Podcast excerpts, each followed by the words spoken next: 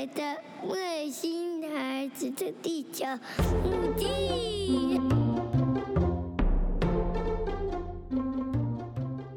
大家好，欢迎收听《外星孩子的地球日记》。这集呢是 EP Five，来到第五集呢，想跟大家聊聊啊、地球妈妈的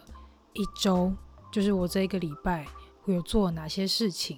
因为说实在，就是以职业妈妈来说，啊，我应该也算是嗯半职业妈妈吧，因为我呃平常还是有在接案子。那如果没事的时候，就是当全职的家庭主妇这样子。嗯，因为特殊小孩的关系嘛，所以时常会有一些需要上早疗啊，或是回诊等等的。那其实之前在有一一个就是 in house 工作的时候，是嗯，每当小孩子需要回诊，或者是说需要去上早疗的话，就必须得要先跟雇主说啊，我必须先得。得先请假，然后要先回家一趟，要先带小孩子去上课或是回诊等等之类的。那现在因为疫情的关系，所以工作不是那么稳定，所以才有那么多的时间来录制 podcast。因为大呃，如果说有在陆续收听我的 podcast 的人，应该会发现说，之前好像那个发呃 podcast 的频率是一个月一支，那也刚好说，嗯。也只能说拜疫情所赐，所以我现在可以非常认真的来经营 Podcast 的这个部分。那为了想要带给大家更多的资讯，更多的一些闲聊啊，因为其实地球妈妈是一个非常喜欢跟人家聊天，然后喜欢把自己自己知道的事情，无论是好事啊，或者是一些比较好玩的奇特的事情，会比较想要分享给大家，就是这样一个有点鸡婆的个性，所以才会有今天这个 Podcast 的节目出现这样，那现在话说回来啊，地球妈妈的一周大概都是怎么样进行呢？首先，礼拜一到礼拜五都是啊 Elton 上课的时间。那其实啊，地球爸爸非常的 nice，所以他现在的部分就是呃接送小孩子上下课，然后甚至是上早疗。那回诊的部分，我们就会一起带小孩子去回诊。那现在小朋友 Elton 他回诊的。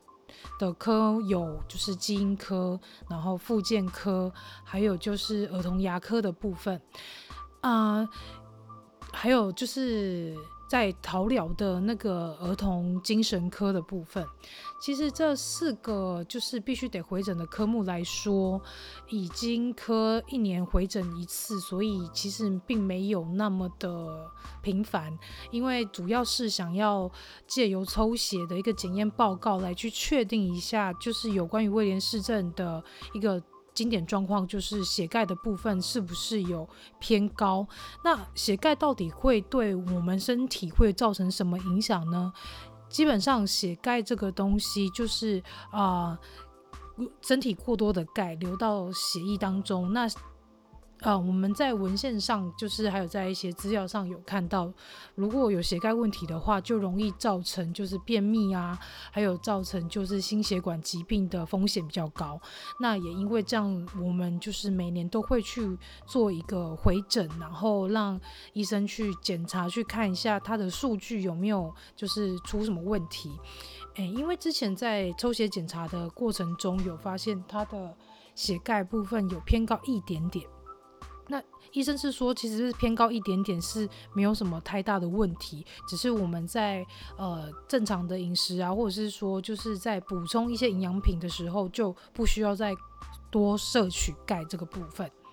那除了基因科的回诊部分之后，就是呃每个月定期会到桃疗去做。儿童精神科的回诊，那儿童精神科回诊的部分，就是医生会借由跟我们谈论他最近的状况，以及医生也会在当下会询问小朋友一些问题啊。那因为现在 Elton 他的那个言语的部分比较出来了，所以在回答医生的问题的时候也表现得比较好一点。只是说，因为他的状况就是他会不太晓得当下的问句的意或甚至是说，当我们问他说，你想想上厕所吗？他可能说想，但其实当下他其实不想，他就是会跟着大人的语句去做复诵，而并不是代表他当下的感觉或是当下想要或不想要。通常就会花一点时间去重复的问，才会达到一个就是哦，才会了解说原来你现在是想呃想要这样子或不想要这样子。而通常心智科的回诊，那我觉得比较煎熬，因为。心智科回诊的人真的非常多，每一次到诊间就会发现诊间外等候区真的是人满为患，超级多人跟小孩子，那各种不一样状况的小孩就会在呃，就是在座位区等候区。会展现出他们的一些特质，一例如说，在自闭症的小朋友就会很明显，他们会专注的做一件事情，重复的做。那像过动症跟注意力不集中的小朋友，你就会发现他没有办法乖乖的坐在椅子上，他就会一直想要下来走一走，或者是东碰西碰，东摸西摸等等，或者是会一直说话。或者是一直发出奇怪的声音等等，那其实，在当下我们诶、应该说也看多了，因为常去复健科呃回诊，或是上早疗，或者是说甚至于去回诊一些像心智科或是儿童精神科部分，都大概会知道，就是有哪些症状的小朋友，他们可能会有哪一些突发的现象。那看久，你也会知道说，哦，那就是他有可能有这个症状这样。不过话说回来，到底回诊心智科有什么可怕的地方呢？第一，除了人多，再来是因为它必它是一个在呃一对一或是一对二的部分去做一个访问。去做一个诊疗，所以通常一个病患进去大概要等个半小时左右，呃，有时候可能不等，可能等到一小时，因为有时候家长会比较急嘛，会心急，然后也会想要知道从医生那边得到更多的讯息，所以就会。问很多的问题，不要说别人，其实地球妈妈自己也是，就会很想跟医生说，我这个月来我看到他，呃，Elton 有什么样的问题，或是看到他有哪一些进步，都会想要逐一的分享给医生知道。所以，当一个病人可能大概需要花半小时至一小时的时间，那如果说排在后面，可能二十几号、三十几号，哇，那真的是非常可怕。通常一个上午的诊。很常会看到大概下午两三点，如果是号码比较后面的话，会等超级久。除了每年固定的基因科回诊跟每个月的儿童精神科回诊之外，那还有就是因为就是威廉氏症的小朋友的牙齿会比较小的问题，就是比一般正常人的。的牙齿尺寸会再小一点点，所以会常常有一些细缝很难刷，就会造成蛀牙的问题。所以我们在呃，就是去年。有发现他有蛀牙部分，然后后面到台大的那个儿童牙科、特殊牙科去就诊之后，我们大概也是三个月至半年要追踪一次他牙齿的状况。那所以这个牙呃儿童牙科的部分大概是在三个月到半年要必须要追踪一次。啊，那除此之外就是复健科，复健科就是一般如果有在上早疗的家长应该都会知道，就是当你的那个呃复健卡那一张卡满了之后，你就必须得要回诊，然后再由医生去做一个判断，是不是要再多加一些其他的呃早疗治疗呢？或者是说，嗯，他在这最近的一些状况上，医生就会给一些比较实质的建议。除了这些，就是科别的必须得要回诊追踪的状况之外，那还有就是早疗的部分。其实我已经算是比较懒惰的家长，诶，一般我其实那时候在就是特殊儿童的一个群家长群组里面就有看到很多家长非常勤劳，礼拜一到礼拜五甚至六日都会排很多的早疗课。嗯，那其实排很多的早疗课也是。为了让孩子进步更多嘛，但其实我有时候更多的考量是，如果上这么多课，那在他幼稚园下课之后，或甚至有时候要请假带他去上课，那是不是会让他的精神或是他的身体会比较疲劳一点？那反而他在上课的状况可能不会太好。所以我现在就是保持一个一周就是固定在一间医院上，呃，两堂课程，一个就是。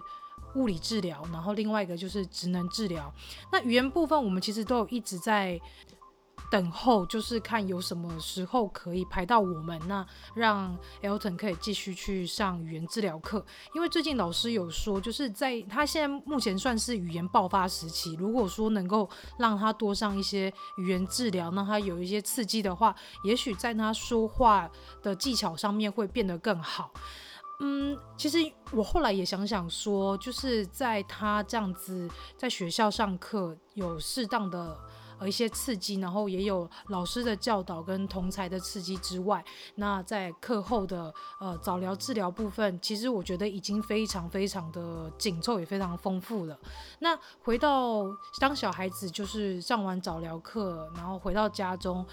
偶尔我会安排一些就是课后的活动，例如说会拿一些卡片跟他做互动啊，或者是会跟他聊聊今天的状况。但因为他语言的部分还没有到能够跟很正确的跟人。交流对谈，所以常常还是要用引导式的方式去问他。例如说，你觉得今天在学校好玩吗？那他就会呃想一下说，嗯，好玩。那接下来就问他说，那你今天在学校有跟谁玩呢？那他可能当下有点不太了解意思是什么，所以变成说我们要再去做引导。你今天是不是跟啊、某某某有玩玩游戏呀？还是跟哪某某老师有一起玩什么呃？设施或游戏吗？就是变成说要透过这个部分来去了解他今天上课的状况，或是了解一下说他现在当下是不是够了解我们对话的这个意思。大家也知道，地球妈妈有一个二宝，就第二个儿子。那他现在的阶段是在一岁四个月。那一岁四个月的这个阶段是还是跟呃照顾者非常的亲密接触，所以变成说就是一整天要就是照顾这个二宝，然后在小孩下课之后，在 Elton 下课之后，也必须得要做一个陪伴啊，或者是做一些互动等等的。啊，除此之外，就是一般家庭主妇会的，就是洗衣啊、煮饭啊，做一些其他的家事。那我必须还要再抽出一些时间来去做，就是如果当下有一些案子的话，那还要花一点时间去做工作上的安排。除此之外呢，就是在夜深人静、两个孩子睡着的时候，才能进行我的 podcast 的录制。那就像呃。第四集 EP Four 的那个部分一样，可能大家会不小心听到，呃，讲到一半，可能背景音会有一个老婴儿在哭闹的声音。那没办法，因为毕竟 Colin 还是一个亲喂宝宝，所以在晚上还没有办法撑睡过夜的阶段，就会大概一两个小时会起来喝一次奶。那其实要很认真跟大家说，全职妈妈真的非常的辛苦。嗯，无论是说就是在有特殊孩子的家长，或者是一般的家长，妈妈真的非常辛苦。除了你要做家事、要工作、陪伴孩子，那你必须得要花出很多的时间，然后要做出很非常好的安排，然后也其实这个时间也非常细片段很很细琐，所以你没有你也没有办法说完完整整的有一个区段的时间可以做好一件事情。在此，真的要跟全天下的全职妈妈跟职业妈妈们说一声，大家真的是太棒了，大家也辛苦了。为了孩子更好的未来，我们继续努力撑下去吧。孩子总有一天会长大，我们总有一天会自由的。大家说对不对啊？其实啊，我那时候在呃特殊。家庭的那个就是群组里面，家长群组里面有听到有些家长说，他们除了就是要一直送小孩子去上早疗之外，那其实他们偶尔也会有一些，例如说中医的诊疗，为了要刺激孩子的脑部或是其他比较呃。缺损的部分，让他们进步比较快。所以，其实我觉得特殊家庭的有特殊儿童家庭的家长，真的是要很辛苦，然后也要花很多的时间在照顾孩子身上，然后也要花很多的时间去疗愈自己，因为真的是在呃疲劳奔波的阶段上。很常会觉得心力交瘁，然后又会觉得我都已经这么努力，为什么孩子进步的程度就只有这样子？也因为这样，有时候真的会在每个月的儿童精神科回诊，都会从心理医生那边听到一些疗愈自己的话，例如说，有时候会跟医生说：“哦，最近照顾孩子呢，他有哪一些进步，或者是哪一些让自己很困扰的地方。”通常医生听到，如果家长是比较疲累的声音，或者是状况精神看起来比较不好，医生反而会就是会来关心一下我们家长，然后也会帮我们家长加油打气。有时候真的是去每次回诊，也自己会有得到一点心灵上的安抚跟寄托等等的，就会觉得嗯，就是还有一个人是肯定我们的，也知道我们的辛苦。毕竟在呃疗愈这些呃特殊孩子的。时候真的是外人常常不太知道，也不太懂。他可能会觉得你的小孩子看起来就是一般小孩啊，为什么要花那么多时间跟精力去上，让他去上那些课程？他看起来就是正常孩子啊。也因为很多人的不懂，甚至是一些亲朋好友，他们无法谅解，然后也无法，嗯、无法很清楚的知道说孩子的特殊状况，而会让我们觉得，啊。有一种就是不被了解的感觉，那就会觉得说，在这条路上觉得非常辛苦，也会觉得说，啊，怎么会没人懂？那我也只是希望我的孩子能够早点进步，然后可以呃有很好的生活自理能能能力啊，然后未来在就学的部分也可以非常的平顺，非常的安稳这样子。在此真的是要在。跟那些支持我们，然后也懂我们现在状况的一些亲朋好友们，就是要跟你们说声谢谢，谢谢你们的体谅，也谢谢你们的支持跟鼓励。地球妈妈也要在这边跟每一位家里有特殊儿童的家长说一声，我们大家都辛苦了。那也因为这样，所以。我们必须得要更照顾自己的身心灵，因为毕竟带一个特殊孩子，可能真的需要花费很多的心力，然后也会花费很多的呃劳累奔波，所以更因为这样子，我们必须得要好好的努力的照顾自己，让自己健康，有更好的活力来去带领孩子朝向更好的进步状态。到这里呢。地球妈妈想要跟大家说，平常地球妈妈在觉得很操劳、很疲惫的状态下，会做哪一些让自己舒压的方式？呃，其实，在去年的大概快靠近年底的时候，呃，地球妈妈的好朋友奶茶姐姐呢，她就告诉我说，如果在你很操劳、很疲劳的时候，你应该更需要运动。那你大家也知道，说在顾孩子哪有那么多时间可以运动，然后而且时间被切那么琐，这么细琐这样子，哦、那所以那时候奶茶姐姐就跟我说，诶，那你可以做就是瑜伽啊，那瑜伽就是在放松自己的身心灵嘛。那另外你也可以在专心专注的当下，可以做一个冥想，然后让自己身心灵彻底放松。也因为这样子，地球妈妈就开始。朝向我的瑜伽之路，虽然我没有办法说像一般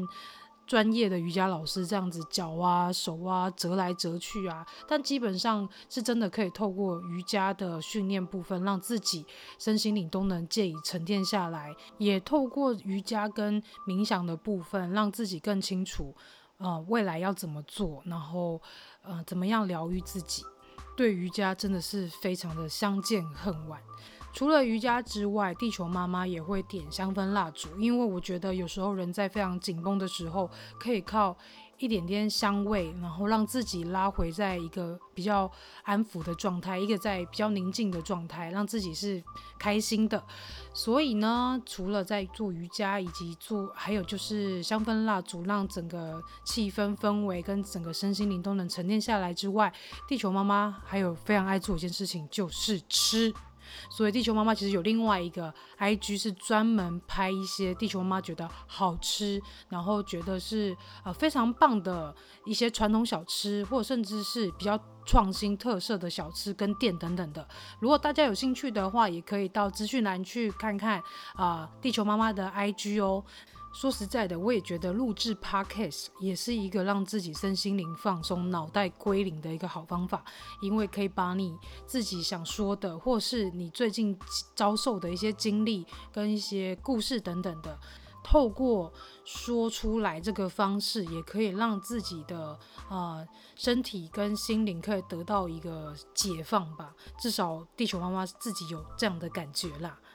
那我们这一集 Podcast 就录到这里喽，也欢迎大家上 IG 搜寻外星孩子的地球日记，来告诉我你都是透过什么方法来解放自己的身心灵呢？那我们下一集 Podcast 再见啦，欢迎大家分享跟订阅哦。那我们下次见啦，拜拜。